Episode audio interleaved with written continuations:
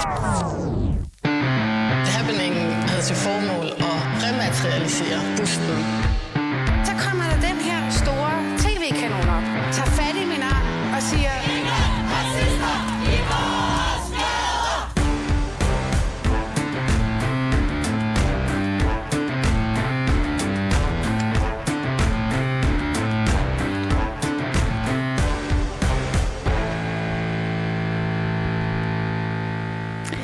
Ja, velkommen til Baby Boomer, Danmarks eneste identitetspolitiske magasin.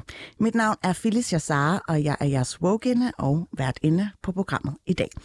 Med mig i studiet har jeg journalist med det længste og mest, ja, forholdsvis kringlede navn, nemlig dig, Kristian Ring-Hansen Holt. Velkommen til. Tak skal du have. Tak fordi jeg måtte være med. Selvfølgelig. Mm. Du er halvtreds år gammel. Ja. Og så har du været journalist i treogtyve år. Mindst. Til dem, der ikke helt er chaufført med dit C V, så kan jeg oplyse, at i den tid, så har du både noget at runde D R, altså Danmarks Radio, hvor du i sin tid har været alt fra reporter til vært. Mm. Så skiftede du til konkurrenten T V to, mm-hmm. øh, hvor mange nok genkender dig fra din tid som studievært på T V to News. Mm-hmm. Siden har du ligesom boldet dig på Danmarks Radio, hvor du var vært, eller er vært på aftenshowet. Mm. Privat danner du par med Julie Ring-Hansen Holt, som også er journalist, og så er du mandsanden også far til to børn. Øhm, Kristian, med de her mange, mange navne, hvorfor tror du egentlig, at jeg har inviteret dig med i dag? Jeg vil sige det sådan, jeg blev meget beæret over for invitationen, fordi at jeg jo synes, jeg skal stå i nogle meget store sko, øh, som har stået i det her studie. Altså, øh, for ikke ret lang tid siden, der var det Georg Mets og Asger Aagemund, og altså folk, der virkelig ved en masse. Og så kom... Du er da også en kommende Georg Mets, er du det? Øh, det vil jeg tage som kompliment. øh, det, ved jeg, det ved jeg sgu ikke, men, men øh, jeg synes, det er store sko, så da du inviterede, så sagde jeg bare ja, uden at tænke videre over det. Men så skulle det sådan ligesom, ja, ikke? Så trækker man lige vejret ind, så tænker man, hvad er det egentlig, jeg har sagt ja til? Mm. Øh, og det krævede også, øh, det krævede faktisk lige lidt øh, overvindelse, ikke at ringe og aflyse det. Fordi, ja. Jo, fordi det her med at være...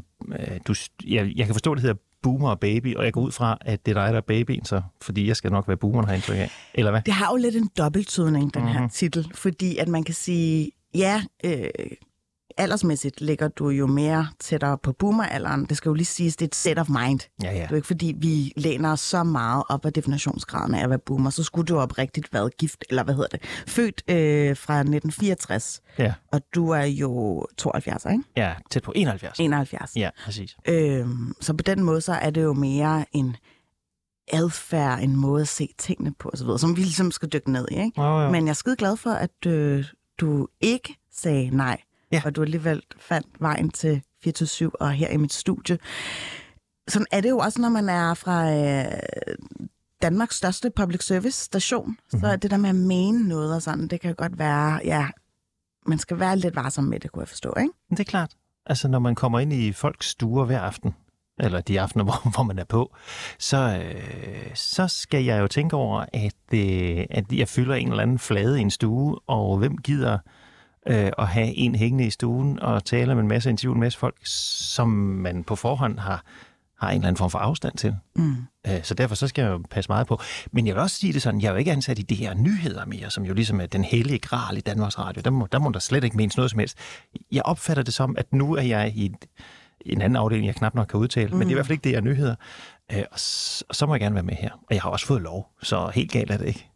Skide godt, fordi jeg vil jo gerne tale med dig om nogle forskellige ting. Mm. For eksempel om, hvordan det er at være hele Danmarks hyggeonkel, eller om, hvordan det er at være indbegrebet af en blød patriark, har jeg også skrevet her i mine noter. Mm. Og så skal vi jo også lige få testet din boomerness af i løbet af programmet, og det håber jeg på, at du er klar. Du skal bare give den gas. Altså, jeg vil bare lige sige, det der med boomer, det håber vi kommer til at tale om, fordi jeg synes, det er et mærkeligt begreb. Ja, men det, det, jeg vil også meget gerne høre, sådan, hvordan ja. du har det med at blive sat i bås som boomer, men det jeg bare prøvede at sige før, som ja. jeg lige glemte en pointe tidligere, det var jo, at øh, det hedder baby boomer, men det ender jo i givet fald oftest med at være boomeren, der er babyen, fordi at de simpelthen er ude af trit med virkeligheden. Må jeg være fri? Ej, jeg hørt mage til fornærmelse. Jamen, altså, det er ja, ja, bare det er en... En, en, øh, en proces, som bare lige pludselig bliver igangsat fra, når vi kommer ind i studiet, til vi forlader det, så må man lige pludselig, puh, Okay. Og så er man genfødt. Det er terapeutisk forløb, ja, vi er i gang med. Fuldstændig. Nå, jamen, ja, kære lytter, held og lykke med. Jeg vil også bare lige oplyse til de kære lytter derude, at de næste to timer, der har jeg ligesom æren af at være i selskab med Kristian, og jeg kan love jer for, at det faktisk ikke bliver kedeligt. I anden time, der går vi ligesom woke på valget. Kvinder stemmer rødt, mænd stemmer blåt. How so? Mm. Derudover så skal vi ligesom runde det at date og søge kærligheden i en moden alder. For kvinder er jo som god vin, de bliver bare bedre med alderen. Du ved godt, hvad jeg mener, Kristian, ikke? Ja, det er fuldstændig enig. Skide godt.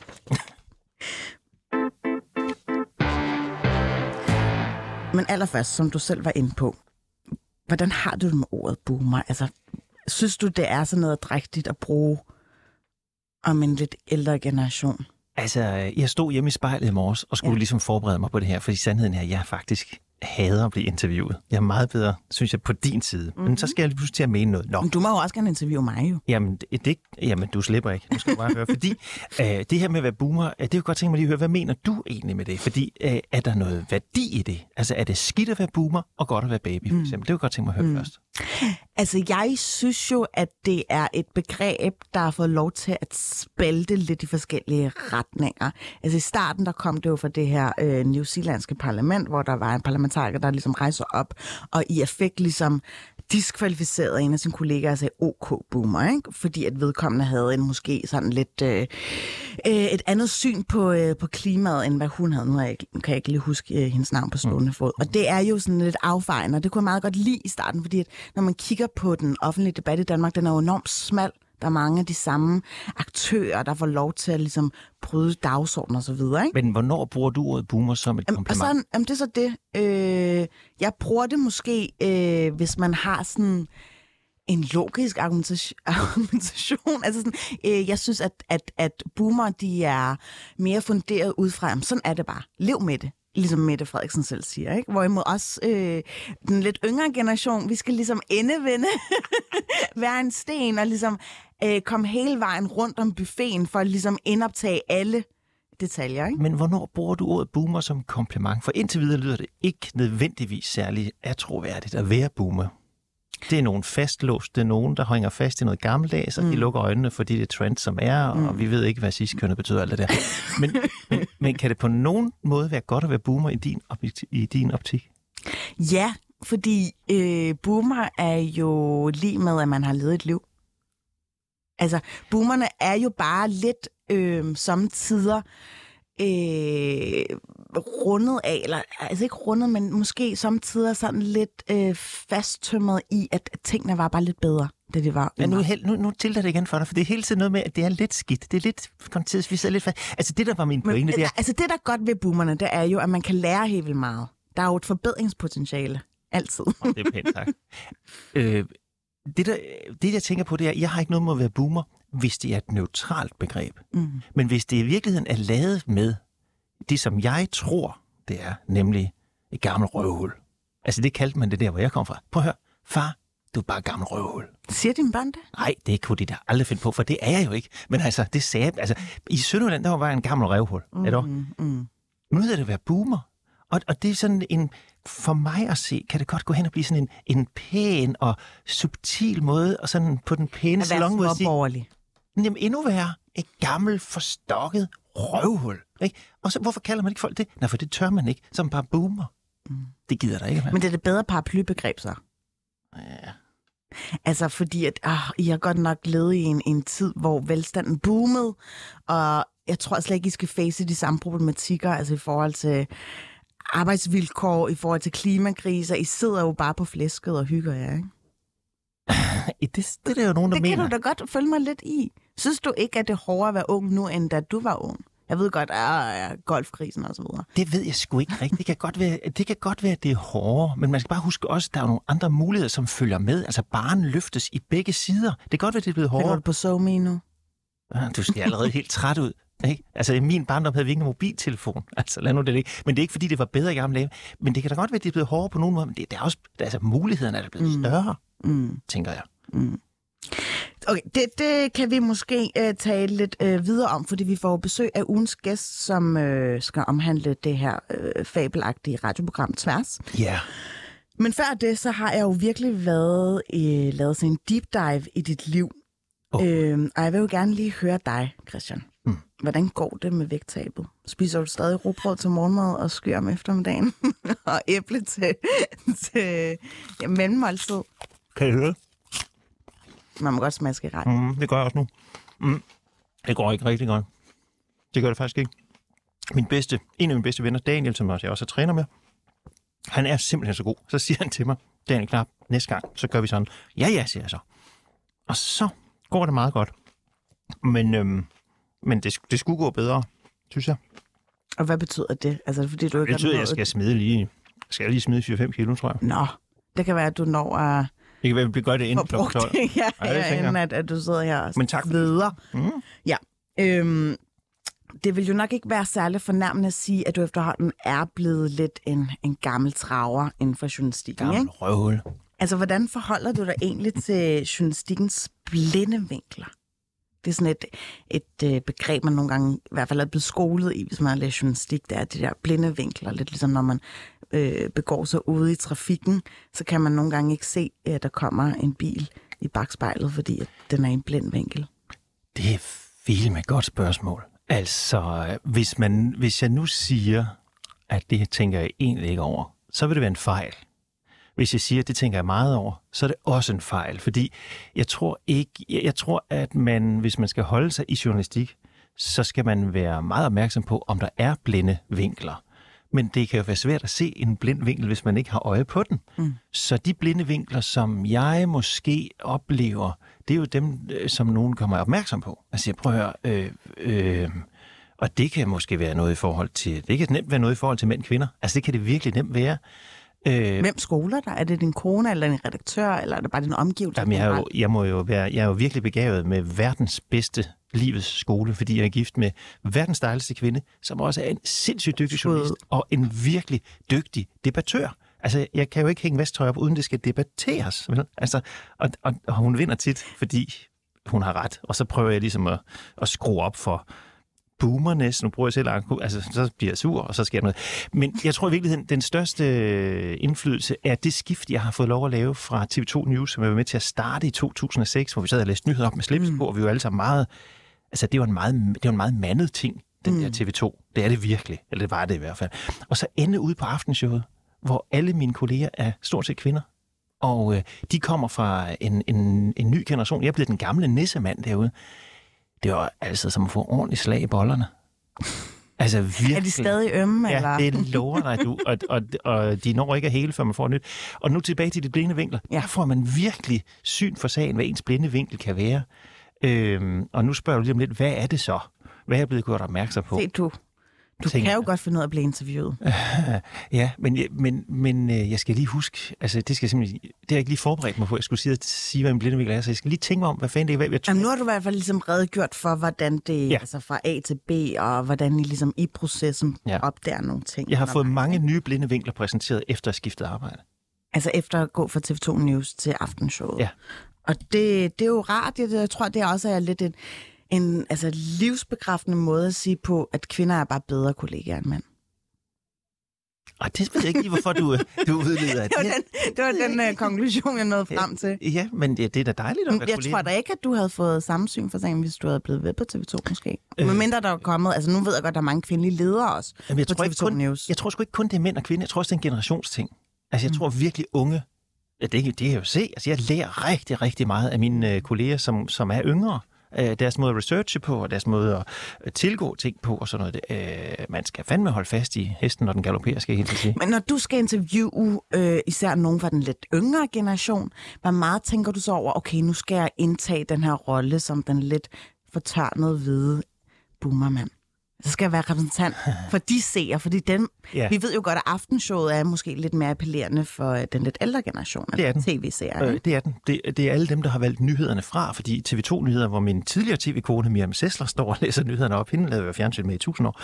Øh, vi konkurrerer jo om seerne. Hun tager nyhedsseerne, og jeg tager dem, der ikke gider se nyhederne på det tidspunkt, der mellem nitten og tyve. Ikke? Altså konkurrerer I sådan, se hvor mange seere jeg havde den her, den her dag? Ja, nu, nu skal man nødt konkurrere med T V to-nyhederne, så vi finder nogle parametre at konkurrere på, som ikke er seertal. Alright. Og der vinder vi. Men øhm, ja, altså, øh, hvad indtager... Jamen, jeg indtager altid den rolle, synes jeg, som skal forsøge at gøre interviewet bedst muligt. Altså, mm. yes, øh, hvis, hvis der kommer nogen ind, som er røde, så skal jeg prøve at være blå. Og hvis der kommer nogen ind, som øh, har et meget øh, synspunkt, som går en vej, så skal jeg forsøge at gå lidt den anden vej. Mm. Så hvis du spørger, om jeg sådan skal være sådan lidt ekstra sur og tør, når der kommer nogen i mit studie, eller vores studie, som er unge, så har du nok ret til. Det kan i hvert fald godt virke sådan, fordi jeg skal jo, jeg skal jo stille de spørgsmål. Hvad med en anden vej rundt? Og gøre mig yngre? Jeg gør det mere woke. Jamen det kan jeg jo. Jeg har lige fået at vide, at jeg overhovedet ikke er woke hjemmefra. Jo. Altså jeg spurgte jo min kone, det er du overhovedet ikke. Har hun sagt det ordret til dig? Altså, jeg tror ordet, ordet kom. Det er en dejlig selvtillidsboost at få, lige inden man skal ind i det. Jamen jeg tror sgu egentlig, hun har ret.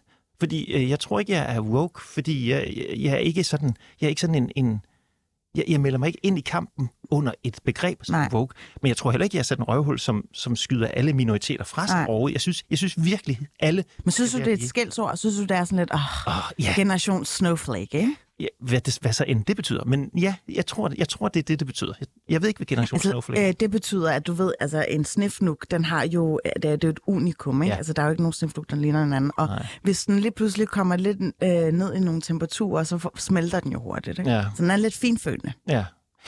Jamen, jamen, det kan godt være, jeg, jeg synes det, men jeg synes, jeg, jeg er lidt træt af sådan at få sådan en stempel på og sige, så er du woke, og så er du boomer. Det du er, er også ikke... journalist, Kristian. Du ved, at vi kun tænker i kategorier, ikke? Jo, jo, men nu er jeg jo som menneske, nu er jeg som mig jo. Ja, det er rigtigt. Ikke? Jeg sidder her og sveder i det studie stille og roligt med bare ting. Men jeg prøver jo lige så stille at skralde det af ved at sige, jamen du også. Ja. Altså før du er Kristian, så er du også lidt journalist, ikke? Ja, jo, jo. Eller, eller. Jeg ved ikke, eller efter måske, jeg ved det ikke. Ja. Først Kristian, og så er du journalist. Ja, er det ikke sådan? Og så er du boomer. Nej, jamen, det ved jeg sgu ikke, om jeg er boomer. Altså, det siger du, jeg er. Men, men jeg vil hellere være gammel røvhul, end jeg vil være boomer.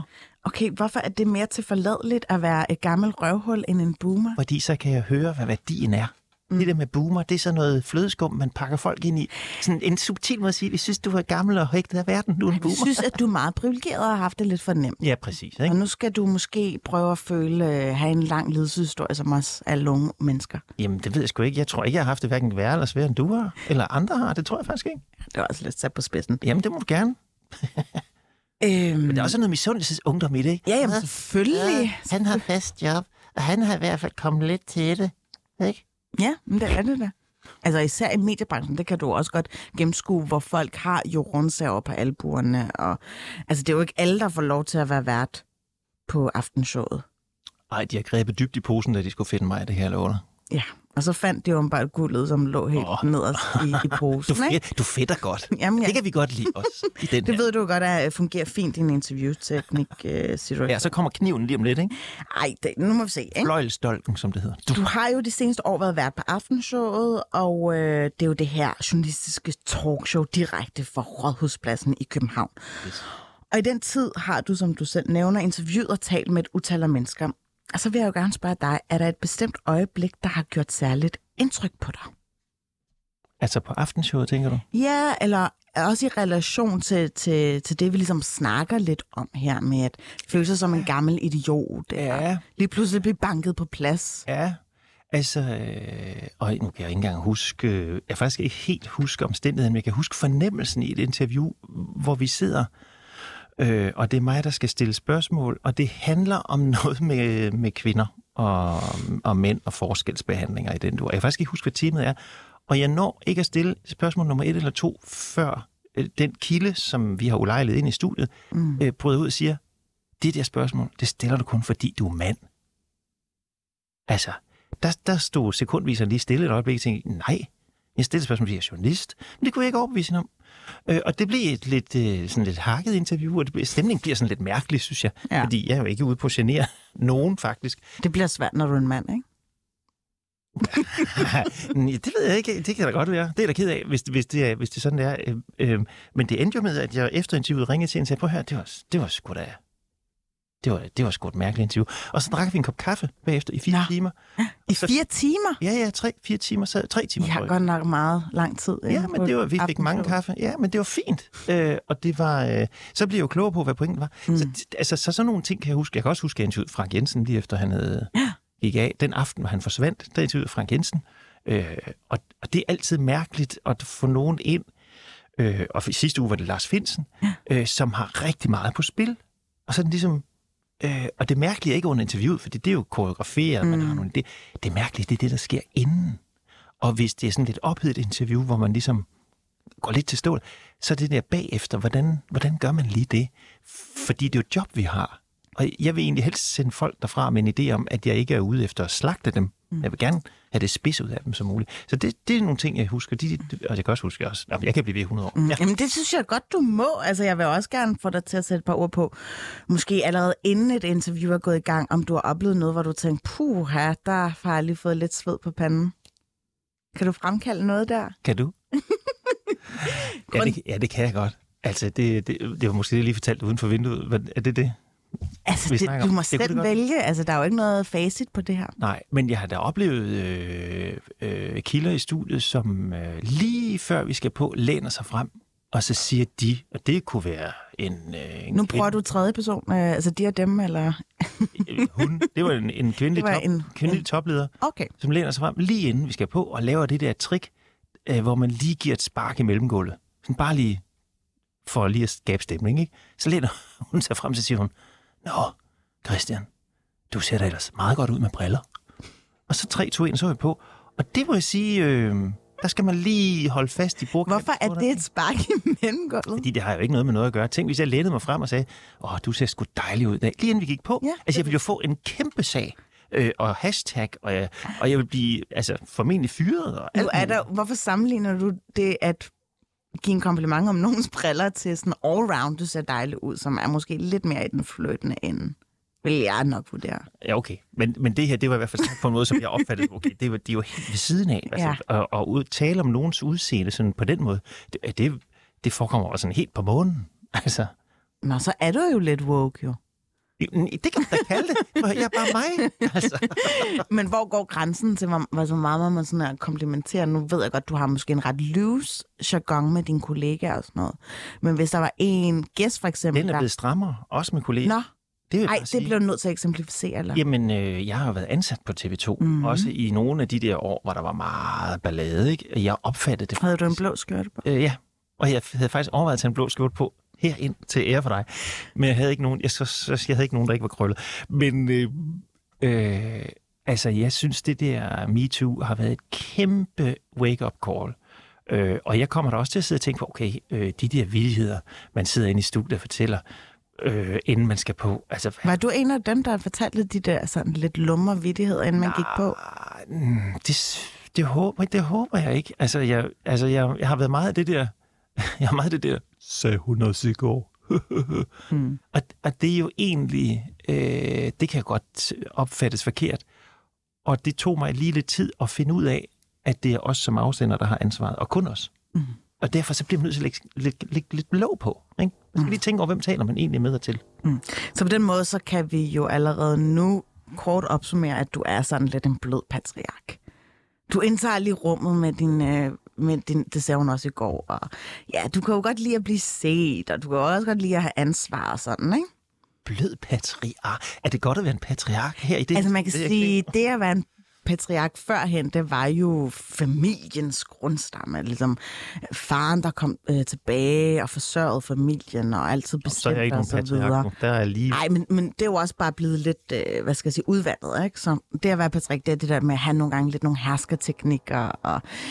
Altså hellere lytte til sine mandlige kolleger end sine kvindelige kolleger og den slags. Altså, det, den... det, det findes ikke. Er du sikker på det? Ja, det lover dig. Nå, okay. Altså, hvis man forsøger det der, hvor jeg er, så, så bliver man korsfæstet. Men jeg har nemlig bare fundet et, øh, et klip, okay. hvor vi lige skal høre, øh, hvordan den der bløde patriark øh, ja, viser sig i, øh, i fuld flor. Så hvad skal jeg nu, par halvtreds her, mand, tage med hjem? Altså, hvad, hvad, skal jeg, hvad, hvad er det, jeg skal? Hvad der skal flyttes i mig, når jeg nu læser bogen her? For jeg vil rigtig gerne. Jeg skal bare forstå det. Jamen, jeg synes, det er et rigtig godt spørgsmål, men altså, jeg, jeg tror personligt, at jeg er kommet sådan til et punkt, hvor jeg, hvor jeg nærmest holder op med at fortælle mænd, hvad de skal gøre. Og jeg tror, det er blevet sagt tusind gange før, hvad mænd skal gøre, så jeg tror egentlig, efterhånden, at det er op til mænd selv at finde deres plads i det her. Jeg er egentlig mere optaget af at tale til kvinder og tale til feminine personer og, og komme med en opfordring til, at vi skal rumme hinanden bedre, vi skal være mere solidariske, og vi skal ikke dømme hinanden, hvis vi går i lyserødt, hvis vi har lange negle, hvis vi øh, har en feminin adfærd, hvis vi er følsomme og bløde. Det er egentlig... Det, det kan du måske også tage med dig, at, øh, og også dig, Sara, og jer derude, at vi kvinder skal være mere solidariske med hinanden. Ja. Kristian. Det her klip... Kristian fik det. Ja, Kristian. Man kunne nærmest høre sådan lidt ja. fordømmelsen i, ja. i stemmen. Men øh, det er jo med illustrator og øh, forfatter til selve Sexmagasinet, hun her Sofie Riise Nors. Ja. Øh, og øh, det er ligesom om, at hun kommer der lidt til redning her. Så jeg har jo lyst til at spørge dig, hvorfor vælger du overhovedet at indtage den her gennemsnitlige mandlige seersynspunkt, hvor du stiller de spørgsmål, som øh, du tænker, alle mænd tænker? Øh, jamen, det, det, du giver næsten svaret til sidst, fordi jeg tænker, at der er rigtig mange mænd, der tænker det. Og jeg tror også, at når man læser lige den der bog, at øh, øh, så vidt jeg husker, så, så, jeg, så sad jeg selv med den der idé om, okay, okay, okay, det er det, det handler om, det er det, det handler om. Altså, fair nok, at kvinder skal tale med kvinder om kvinder, men når det handler om samvær med mænd, så kunne det godt være, at man også skulle have en eller anden form af dialog med manden, hvis man mm. gerne vil forandre noget. Og der vil jeg bare gerne høre, okay, hvad kan jeg, kan jeg, hvad kan jeg som mand så gøre? Men tror du ikke, det er sådan lidt udmattende, i hvert fald på den lange bane, at konstant at ligesom skulle være den, der sådan skal fortælle mænd, om så skal du gøre sådan her, så skal du gøre sådan her, sådan her. Jeg ved godt, det er jo dialogen, man ligesom får udvidet sin horisont, mm. men nogle gange så er det ligesom om, at det er jer mænd, der sådan her skal ruskes frem til at tænke Nå. selv. Altså, du synes, mænd skal regne den ud selv? Eller skidt med, hvad du synes. Jeg det synes, at mænd som minimum godt kan sådan prøve at ikke altid positionere sig ud fra sit eget udgangspunkt. Men er du sindssyg? Det er jo svært. Altså, så skal Nej, man... men det, synes, det er jo ikke særlig svært som kvinde, fordi at vi får trænet oh, vores oh. empatimuskel ret ja. tidligt ja, ja, i forhold til mænd. Mænd er bare sådan her, det er mig ja, og min navle. Ja, ja, ja. Kvinder er så gode til at regne den ud, siger kvinder. Men hvad siger mænd så, når dørene lukker? Er kvinderne så gode til at regne den ud? Mm, måske. Hvad siger de så? Det, siger jeg ikke, det synes jeg da ikke altid. Det synes jeg, det synes jeg virkelig ikke altid. Jeg synes, men jeg tror, du skal nogen... være lidt mere konkret, Kristian. Jamen, det ved jeg sgu ikke lige. Jeg ved, altså, ja. Øj, det var da irriterende. Skal man det? Skal man være meget konkret her? Ja. Yeah. Nå, jamen... Øhm... Altså, jeg altså... kan jo sige så meget, at Sofie Riis, hun skrev, øh, Nors, hun skrev jo på sin Instagram følgende: i stedet for at få et burnout, hvilket man gør, øh, at for hundrede og syttende gang at fortælle mænd, hvad de skal gøre, som om de har brug for en social G P S, er det for mig meget mere meningsfuldt at tale til kvinder og folk, det vil sige transkvinder, der har haft de samme oplevelser som mig, og indgå i en kollektiv healingsproces. Okay, så, så det, som hun peger på, skal jeg bare forstå, det skal mænd slet ikke bekymre sig om? Jeg tror i hvert fald bare, at hun har ikke lyst til at tale til mændene. Det var mændene, der må ligesom øh, make an effort og prøve det... at socialisere sig inde i det, fordi at, at dybest set, så vil hun jo bare gerne have, at... Øh, altså, patriarkatet skal dø, og vi skal have et øh, matriarkalt system. Men for fanden, Filiz, man kan jo ikke bede mænd om... Man kan ikke sige, nu, nu laver vi en revolution her på kvindesiden, og det kommer til at handle om relationerne til mænd, og der skal ske en masse. Og I mænd, I må, I må også selv regne den ud. Mm. Altså, det, det, det, der synes jeg faktisk lige præcis, det er et godt eksempel på, at kvinder tror, nu har de regnet den ud, fordi vi gør det bare selv, og så skal mændene selv regne den ud. Men jeg synes, du går altså, øh, forholdsvis positivt til opgaven. Der er mange mænd, der sådan her stejler lidt over og tænker, åh oh, nej, jeg som hvid, ciskønnet mand bliver forfulgt lige nu. Der er nogen, der betvivler øh, min eksistens, og uh, har jeg overhovedet noget at skulle have sagt, og bla bla bla bla bla. Nå, det kan man jo ikke. Det, det standpunkt kan man jo ikke indtage, hvis man går ind for ligeberettigelse. Altså, hvis det er lige, så er det fandme lige. Altså, så må man også tage de slag, der kommer. Og men der har... er jo kommet helt klart noget med, altså også manden, som lige pludselig skal begynde at revurdere, hvordan man ligesom ens følelsesmekanismer, og det er jo blevet meget mere sådan socialt acceptabelt at se mænd græde. Jeg husker min ja. far, han, han græd helt vildt selv, da han så Victor Axelsen, der vandt, ikke? Ja. Øh, og jeg har ikke rigtig set min far græde der før. Så det, der skal helt klart sket et paradigmeskift der, det er jo dejligt. Men jeg tænker også, at, at kvinderne i højere grad forventer mere af mænd. Er det ikke også okay? At kvinderne forventer ja. mere ja. af mænd? Ja. Øh, jo, det tror jeg bestemt. Jeg tror, de forventer i hvert fald noget andet, øh, og du kan jo rette i det mere, fordi hvis man gerne vil have, at mænd skal gøre mere af noget, hvad skal de så gøre mindre af et andet sted? Øh, og jeg tror ikke, man bare sådan kan udvide... Tale, vil jeg sige. Mindre tale, det vil sige mere handling. Hva? Ja. Altså, for fanden, så går du tilbage til hulemanden. Du vil have en, det, det, vi skal være sådan en hulemænd, som bare kommer ud, ud af, af Nej, hulen, altså jeg tror, at det, som øh, Sofie Riise Nors og jeg deler, det er, at mænd skal være lidt bedre til at lytte. Og øh, ikke altid sådan tro, at okay, nu ser jeg mit snit til at øh, også arbejde mig ind i den her situation, mm. fordi det handler ikke om dig. Mm. Men det tror jeg er helt rigtigt, og det tror jeg i øvrigt, det tror jeg, man skal fjerne fuldstændig fra kønsdiskussionen. Jeg tror, det er meget maskulint ikke at lytte, men jeg kender dele ned med os nogle kvinder, og det, det kan jeg desværre ikke blive ret konkret på, som ikke lytter. Forstår du, hvad jeg mener? Jeg tror ikke, det har mm, men noget det er nok, fordi man, de har man, fået nok. Jamen, det, det, har, det har de mænd, der gør det så måske også. Altså, jeg tror virkelig ikke, det har noget med køn at gøre. Det er lidt med, ligesom med ledere. Åh, oh, manden er kvindelig leder. Nej, jeg er sgu ligeglad med, om det er en mandlig og kvindelig leder. Mm. Men der kan være nogle maskuline og nogle feminine, mm. øh, hvad skal vi sige, toner. Og kan du huske, hvad Sofie Riise Nors sagde i forbindelse med, med det? De feminine, det. Okay, fordi så tror jeg lige, jeg afspiller et klip mere, så må jeg lige håbe, det er det rigtige. Åh, oh, det er ikke det rigtige. Det er det her klip, sorry. Men så er det der, jeg ikke helt forstår det, fordi er det ikke også fordi kvinderne helst løber efter det maskuline? Er det ikke derfor, vi er maskuline? Fordi vi, vi skal prøve at gå indtryk på sådan en som så, og så går vi ned i centret og sådan noget. Altså. Jo, men så kan man så stille spørgsmålet, om de gør det, fordi de har lyst til det, eller, til det, eller om det er, fordi de bliver nødt til det. Øh, og, og jeg ja, tror... Eller, at jeg vil med maskulinitet, fordi... at jeg vil med maskulinitet, eller fordi jeg har ligesom regnet ud, åh, hvis jeg hægter mig på en, noget maskulint, så kommer jeg også længere frem.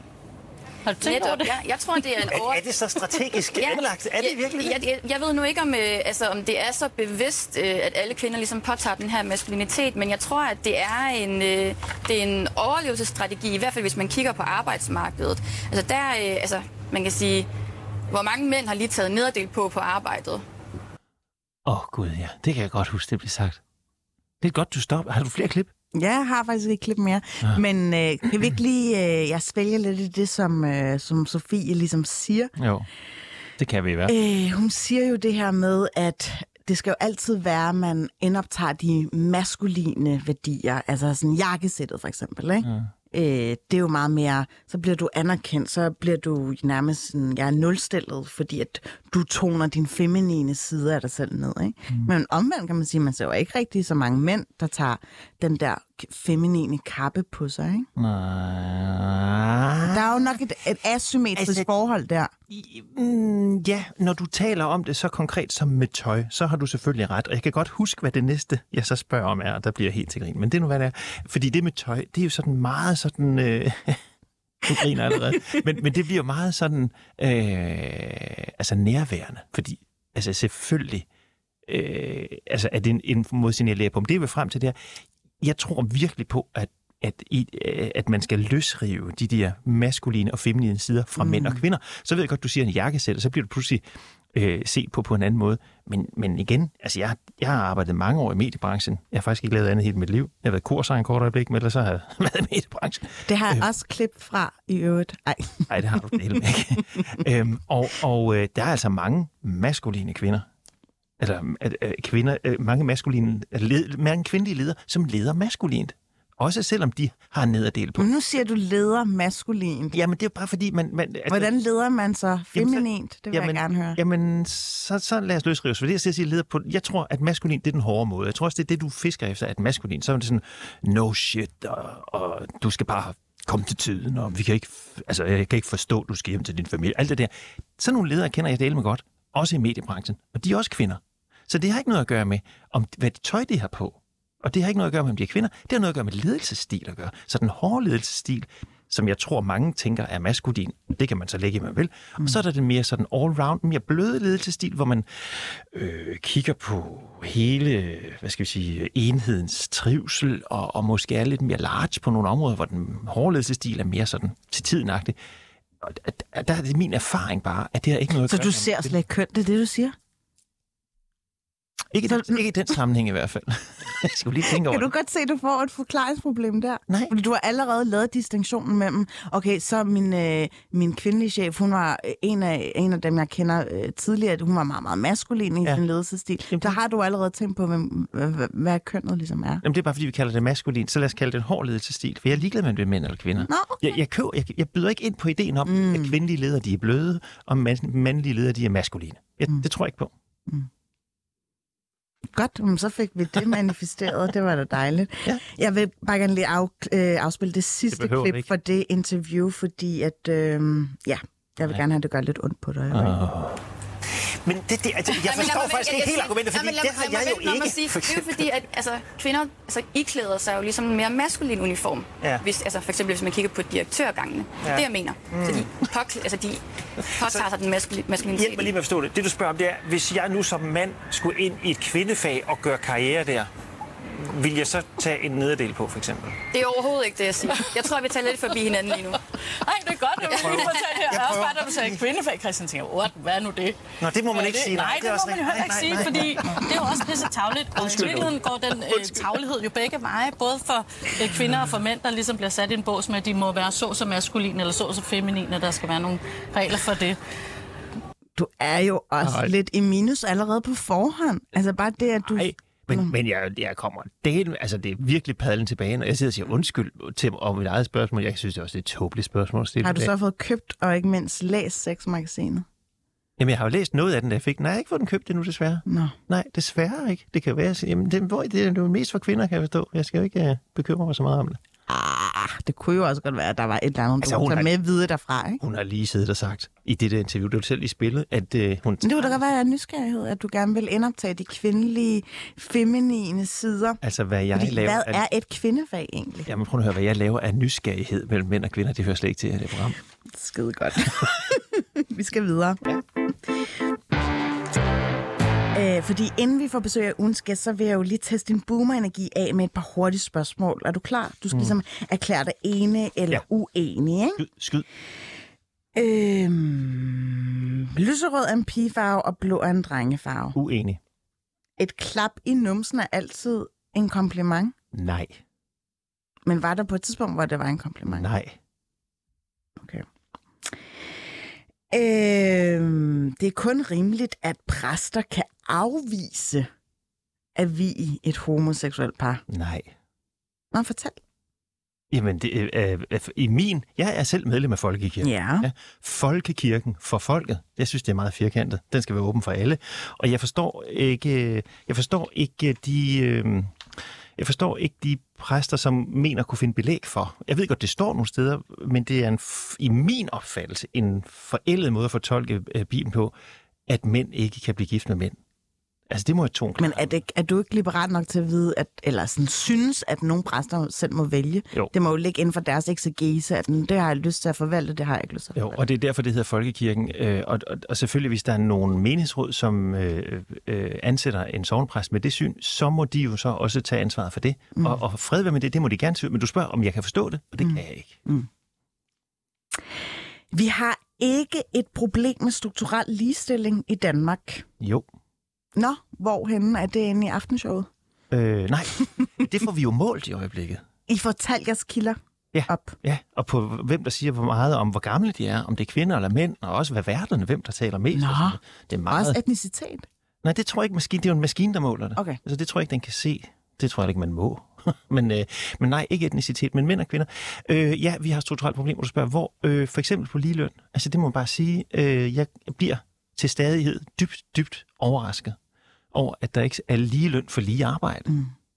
Øh, men... Altså, gælder det for din egen branche, eller gælder det bare sådan i almindelighed? Det gælder i almindelighed. Man skal bare lige holde sig for øje, hvad lige arbejde er.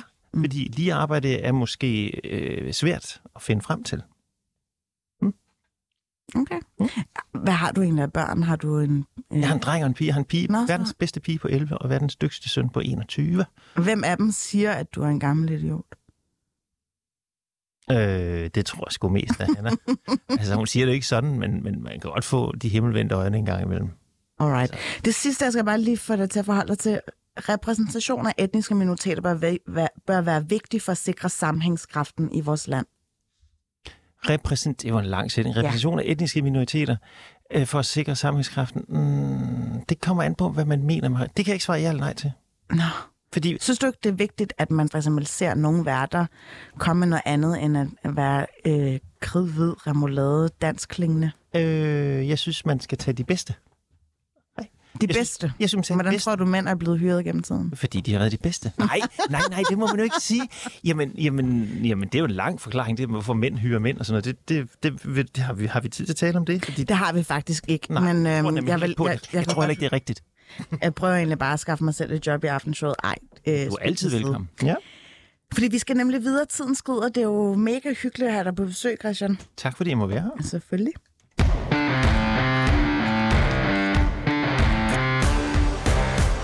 Ja, øh, jeg vil gerne lige starte med at øh, introducere ugens gæst, men før jeg ligesom øh, jeg deler navnet, så vil jeg lige afspille et klip her. Og jeg synes, du skal kløbe videre med hensyn til, at det ved at prøve på alle mulige måder at få åbnet dine forældre en lille smule mere. Men det korte og lange er, at du er drønende, hamrende forelsket og smadret glad for din pige, og det er i hvert fald godt. Man bliver afvist. Ja. Og man er nødt til at komme frem i lyset, selvom man ikke har hundrede procent tjek på virkeligheden. Slap nu af.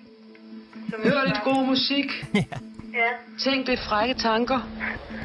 Drik en par genstande, ryg en smøg, ud i livet. Så er den klaret.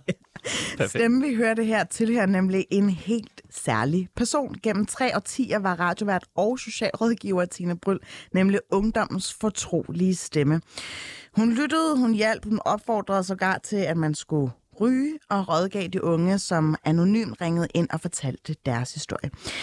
I dag lever Tværs videre på nye måder, nemlig ved en intim teateroplevelse. Forestillingen er instrueret af Emil Rostrup, der med et hold af unge skuespillertalenter inviterer ind i et rørende, åbent og ikke mindst lyttende rum. Dermed fik jeg lige afsløret, hvem der er ugens gæst. Velkommen til, Emil. Tak skal du have. Jeg skal lige huske at tænde for din mikrofon her. Tak skal du have. Beklager, det var ikke en herskerteknik. Øh. Emil, mm. hvorfor blev Tværs et så afgørende program for så mange unge mennesker? Åh, oh, det, det, det er svært at svare på. Som jeg sagde til dig, da du ringede og spurgte, om jeg ville være med, så jeg er jo ikke ekspert i Tværs. Øh, men altså, men øh, hvorfor bliver det et afgørende program? Jeg tror det er, fordi altså det, som vi kom frem til, er, at det, vi kalder det første gang i universet, at der er nogen, der, der reelt har lyttet til, til unge mennesker og taget deres problemer seriøst som mennesker, og ikke bare som... om det, man er bare ung, og så vokser man fra det. Men at det ligesom er lige så store øh, problematikker, føles øh, lige så, så stort, så når man er voksen på den måde. Mm. Så jeg tror, det er derfor. Altså, det er jo, det er jo, det er jo løgn, det er første gang i hele universet, men det kalder vi det, fordi det er som om, at det, det, det, det, det var skelsættende for, at man faktisk begyndte at, øh, at, at tage sådan nogle, hvad kan man sige... Det er, jo, det er jo forkert at kalde det banale problemer, men jeg tror, man opfattede det meget sådan før i tiden. Ikke? Altså, mm. Det var banalt at have kærlighedssorger. Det var banalt at føle sig ensom som ung. Eller det var banalt at have en identitetskrise. Øhm, fordi så blev man voksen, og så kom man over det. Det har alle mennesker gjort. Øh, og der var det ligesom øh, første gang, øh, at, at der var et menneske, der faktisk lyttede. Og alle andre kunne lytte med på, at, at øh, Tine Bryl lyttede. Ja, og på den måde så blev Tina Bryl jo sådan lidt en generationsstemme. Og så kigger jeg jo på dig, Kristian. Har du lyttet til Tværs før? Ja, det har jeg faktisk. Jeg kan huske hjemme på Grønlandsvej i Haderslev, hvor jeg født og opvokset. Der tændte min mor for stereoanlægget inde i stuen. Sådan en stor, flad, grå sag, ikke? Med to højtalere op blandt bøgerne. Og så sad hun og strikkede, og så hørte vi P fire i P et, for det var dem, det, det hed dengang. Mm. Altså P fire tænker folk, hvad er, det, er det ikke der med, med alle de der regionalradioer? Men det var der ikke dengang. Mm. Der kom det ind på P et. Og jeg kan godt huske, der var to gange, tør, så kom man til anden gang Tværs, og så kunne man høre det næste problem og sådan noget. Mm. Og jeg tror i virkeligheden, det var et kick for mig ind i teenageverdenen, fordi jeg var måske lige ung nok der, men, mm. men for min mor var det vigtigt at høre, fordi jeg har en langt ældre søster. Mm. Jeg tror, det var sådan et sneak peek den var ind, for at høre nogle ærlige beretninger. Mm. Men nu, jeg har ord, så kan jeg godt tænke mig at spørge dig som teatermand. Nu har du sat den her forestilling op. Jeg ved jo, du har gjort det mere end en gang. Ja, det er rigtigt, ja. Øhm, teater i dag handler jo også om at komme i kontakt med unge mennesker. Ja. Ja. Og jeg, jeg har indtryk af, uden at vide det, at I lider samme udfordring som os på de store public service medier, at det kan være skidesvært nogle gange at råbe de der unge op og få dem indenfor. Er det her en genvej? Mm-hmm. Uh, nej, det vil jeg ikke sige, det er. Jeg vil også jeg vil, jeg vil udfordre dig lidt at sige, at jeg synes, teater prøver at komme i kontakt med mennesker. Altså, jeg oplever, der er lige så store problemer med at komme i kontakt med folk, der er ældre. Faktisk næsten større, fordi de, mennesker, altså de unge mennesker, der vælger at gå i teateret, de er faktisk plottet for at lytte og opleve teateret, hvor jeg oplever, at folk, der, der er fyrre plus, de, de gør det meget... Øh... Ej, nu, nu skal jeg passe på med at, med at have fordomme. Men de, de, de gør det, fordi det er en tradition. Var der ikke øh, premiere i lørdags? Jo, vi havde premiere lørdags, så jeg er helt smadret nu. Ja, det kunne jeg godt forestille mig. Men ja. Skavlede du så lige ud over øh, publikum, og kunne du så se, at okay, der er helt klart en større repræsentation af dem og dem og dem? Der var mange unge mennesker. Altså, det var også, fordi vi havde gjort okay. os opmærksom på at invitere dem til premieren. Jeg havde faktisk bedt om uh, alle dem, vi kendte. Lad være med at invitere forældre, lad være med at invitere uh, bestyrelsesfolk og, og, og politikere. Lad os nu invitere nogen, som faktisk uh, har brug for at se det her på, mm. eller det her, den her forestilling. Så mm. der var, selvfølgelig var der også uh, anmeldere og, og bestyrelsesmennesker og så videre, men der var uh, altså overrepræsenteret af, af folk mellem tyve og tredive. Og havde de lagt telefonerne udenfor, sad ikke og var... total woke på deres telefoner. Det er også lidt et ledende spørgsmål. nej, nej, nej, det er tværtimod. Men altså, jeg var til Niels Fram-koncert i Operaen i går, og der sad rigtig mange ældre mennesker med deres telefoner frem og kiggede på Facebook, hvad klokken var.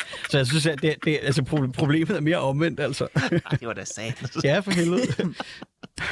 Jeg vil gerne lige spørge dig, Emil, fordi at radio- og tv-programmer Tværs har jo ligesom udgangspunkt i, som vi lige fik præsenteret her, med virkelig menneskers historie, ikke? Mm. Hvordan griber man det egentlig an, hvis man skal opføre det som en teaterforestilling? Ja, det er jo et godt spørgsmål. Det er det, hele vores forestilling handler om, faktisk. Altså, øh, altså fordi det, det, det er jo ikke nogen hemmelighed. Det var et bestillingsjob, det her, fra vi fik fra to år siden af den, den forhenværende direktør.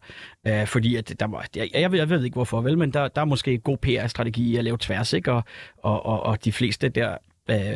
på teateret, og bestyrelsen har selv hørt det, og det er også en, altså det, det, jeg kan godt forstå ideen, men, men altså, der, det fik vi en bestilling på, om vi vil lave, altså, mm. det vil vi gerne, fordi jeg havde ikke noget job den her periode, så det vil jeg gerne. Mm. Øh, og så må man jo finde ud af, hvordan fanden gør vi så, ikke? Og så, så spurgte vi ligesom om, om forholdsvis frie rammer til, øh, om vi må lave det, som vi vil, og det, det øh, Det, det var en kamp, og så endte det så med til sidst. Altså, øh, så har vi også fået en ny direktør og sådan noget, og så fik vi rimelig frie rammer.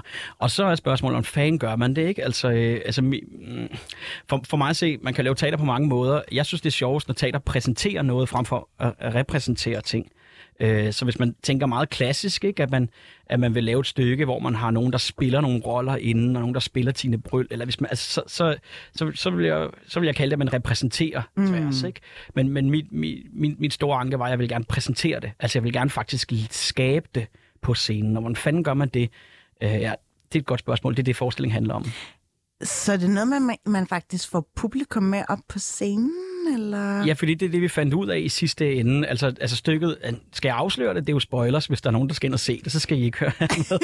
Ej, men, men altså, det, den måde, vi kom frem på til det, det er, at vi arbejder i tre akter, hvor vi først øh, altså, øh, på en måde repræsent, eller præ, repræsenterer Tværs, hvor vi hver skuespiller fortæller noget, en privat historie, ja. Og deler det. Um, og så er det ligesom bagefter det, så tænker man, nå, okay, har vi så lavet Tværs, nu har vi mm. publikum har lyttet. Og så finder de ligesom ud af, at det, øh, det har ikke forløst dem rigtigt. Det er ikke sådan, vi har ligesom ikke rigtig skabt den der stemning, som når man hører programmet. Du kunne lige så godt bare have hørt programmet derhjemme. Øh, og så... Øh, Så kommer de frem til øh, et andet akt, hvor de så bare lytter, altså i lang tid, tolv minutter, hvor der bare er stille på scenen, hvor mm.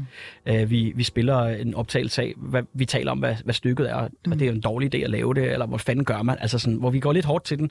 Og så tredje akt, der, der finder vi altså ud af, jeg skuespiller finder ud af, at den eneste måde, vi kan lave Tværs øh, ægte på på scenen, det er, at de holder op med at spille skuespil, og at de øh, siger, nu sætter vi os her og lytter til jer.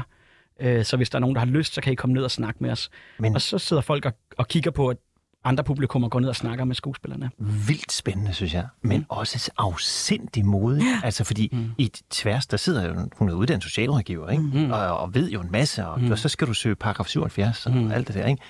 Altså, hvad nu hvis der kommer nogen op til dig og siger, jeg, jeg har lige... Jeg har lige slået hele min familie ihjel, og ja. Nu regner med, at jeg melder ind. Altså, nu er lige inde og se en teaterforestilling. Nå, jamen, altså, I kan jo få noget på scenen, mm. som kan gøre ondt. Mm. hundrede procent. Altså, vi har, vi har lavet nogle guidelines til, hvordan skuespillerne skal reagere, hvis der kommer nogen op, som også er grænseoverskridende, eller altså, er, altså ja. diskriminerende eller noget. Så der har vi lavet nogle, nogle regler, som beskytter skuespillerne. Men de er jo ikke psykologer, de er ikke terapeuter. Pointen er jo også, at publikum kan ikke høre dem.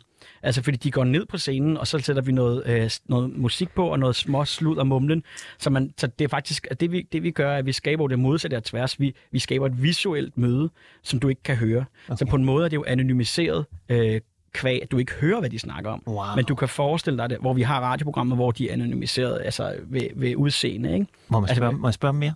Selvfølgelig. Hvordan i verden fik du det solgt til skuespillere? At først så skal de spille en rolle, som jo er deres, så skal jeg sige, det er jo deres job, og så skal de performe, og så skal de bagefter indgå i sådan en til en, hvor de vel i virkeligheden skal være sig selv. Altså, hvordan, ja. hvordan, hvad er der i jobopslaget til den der stilling? Jamen, der, der, altså, jobopslaget var jo, som sagt, så, altså, det er en lang historie, ikke? Okay. Men først var det, hvor du skal lave en forskning Tværs, det skal skrives af en dramatiker, øh, skøn dramatiker, jeg har arbejdet sammen med før, det hedder William Libbert, øh, som så satte sig ned og skrev et stykke på tre måneder, øh, som var rigtig fedt, hvor øh, han kom frem til, at, at, øh, at vi skulle afspille nogle af, af radioprogrammerne fra arkivet, et fra hvert årti. Øh, men så fandt vi ud af her i, øh, i juni, øh, f- øh, før vores skitsaflevering, det der, hvor man afleverer scenografien og koncepter og ideen. Tre dage før, det var også den forhenværende chef, var, var lige øh, blevet væk der, så fandt vi ud af, at der var ikke indhentet rettigheder til, øh, eller vi kunne aldrig nogensinde få rettighederne til de her anonyme fortællinger, fordi de er anonyme, og der er kun givet tilladelse til, at de afspilles gennem D R og ikke på Avenue T. Så, øh, så hele manuskriptets base var ligesom øh, var, var, var umuligt at lave på grund af G D P R-reglerne. No. Så, øh, fandt vi, så må vi jo lave det om. Ikke? Så, så, så var ideen, altså, så sagde jeg, okay, jeg, jeg, jeg trænede, jeg lavede det, man kalder en deviced forestilling, hvor du møder op første dag, og du har nogle tanker og en kæmpe research øh, øh, pool, men øh, du har ikke nogen øh, overordnet dramaturgi, eller du har heller ikke noget... Øh, Du ved ikke egentlig, hvad det skal være. Så det, jeg, jeg skaber det i samarbejde kollektivt med, med skuespillerne og mit øh, designhold og også mit produktionshold, hvilket i sig selv er rimelig anarkistisk måde at arbejde med teater på. Så det synes jeg, altså min, min, min berettigelse til at gøre det var, at, øh, at Tina Bryl også var ret anarkistisk i sin måde. At, øh, så du fører jo egentlig bare arven videre? Ja, det var det, det, var det jeg sagde til modeller. Altså til, til første prøvedag, så sagde jeg, altså nu, vi skal føre arven videre, vi skal være modige, vi skal være anarkistiske, fordi hvis vi bare går ind og laver det samme, så tror jeg, at Tina vil vende sig i sin grav, fordi det vil være røvkedeligt, og det er slet ikke det rigtige at gøre. Vi bliver nødt til at være anarkistiske i vores arbejdsmetoder, så spillerne vidste ikke, de skulle op og sidde og snakke med folk til sidst. Det vidste jeg heller ikke. Det var noget, der opstod efter to uger. Faktisk opstod det øh, i første prøve, prøvedag overhovedet, hvor vi havde vores P R-piger fra Have Kommunikation med, som skulle sidde og tage billeder. Og så var der en af skuespillerne, fordi vi gav dem en opgave, der hedder, hvordan møder man et menneske i øjenhøjde? Og så prøvede øh, en af vores skuespillere at møde en af de her P R-piger, og det var helt fake, fordi at, øh, han spillede skuespil jo. Og så sagde han, nej, men den eneste måde, jeg kan gøre det på, det er ved at sætte de to mennesker over for hinanden og snakke.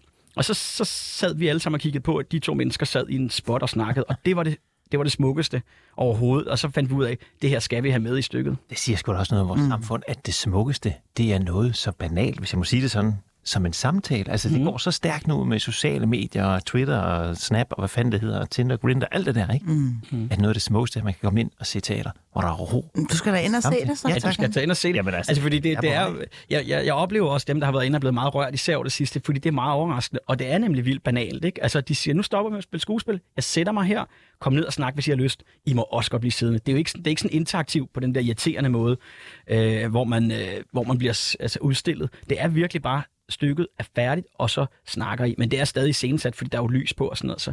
Men det er meget rørende. Det synes jeg i hvert fald selv, at se to mennesker øh, snakke. Og, der, og, og, og nu, men, nu er det jo anonymt, jeg, kan ikke, jeg må nej, ikke sige, hvad de nej. snakker om, men det er, at dem, der kommer ned, er folk, der faktisk snakker om nogle rimelig personlige ja. ting. Altså, det er spørgsmål, der ligesom presser sig på, fordi nu nævnte Kristian det godt nok det der med, at du har jo lavet noget før, jo, mm, ikke? Altså, mm. og for ti år siden er anledning af programmets fyrre års jubilæum. Yeah. Hvordan synes du, det har ændret sig fra opførelsen dengang til nu? Ja, det er ret sjovt. Altså, dengang var jeg jo ikke uddannet øh, teaterinstruktør endnu. Der arbejdede jeg for Kontakt, den her øh, organisation, som laver det, de kalder mangfoldighedsteater, ikke? Som mm. er sådan en borgerscene, hvor det er, det er øh, rigtige mennesker, der, der står på scenen, og man udvikler deres historier. Så den store forskel er jo, at dengang var det rigtige mennesker, og den her gang er det skuespillere. Øh, og og det, dengang var det meget mindre iscenesat. Altså dengang var det på en måde, det var også en præsentation af Tværs, hvor vi lavede Tværs på scenen. Det var, det var ægte mennesker, der gik op og var pisse nervøse og fortalte deres historie.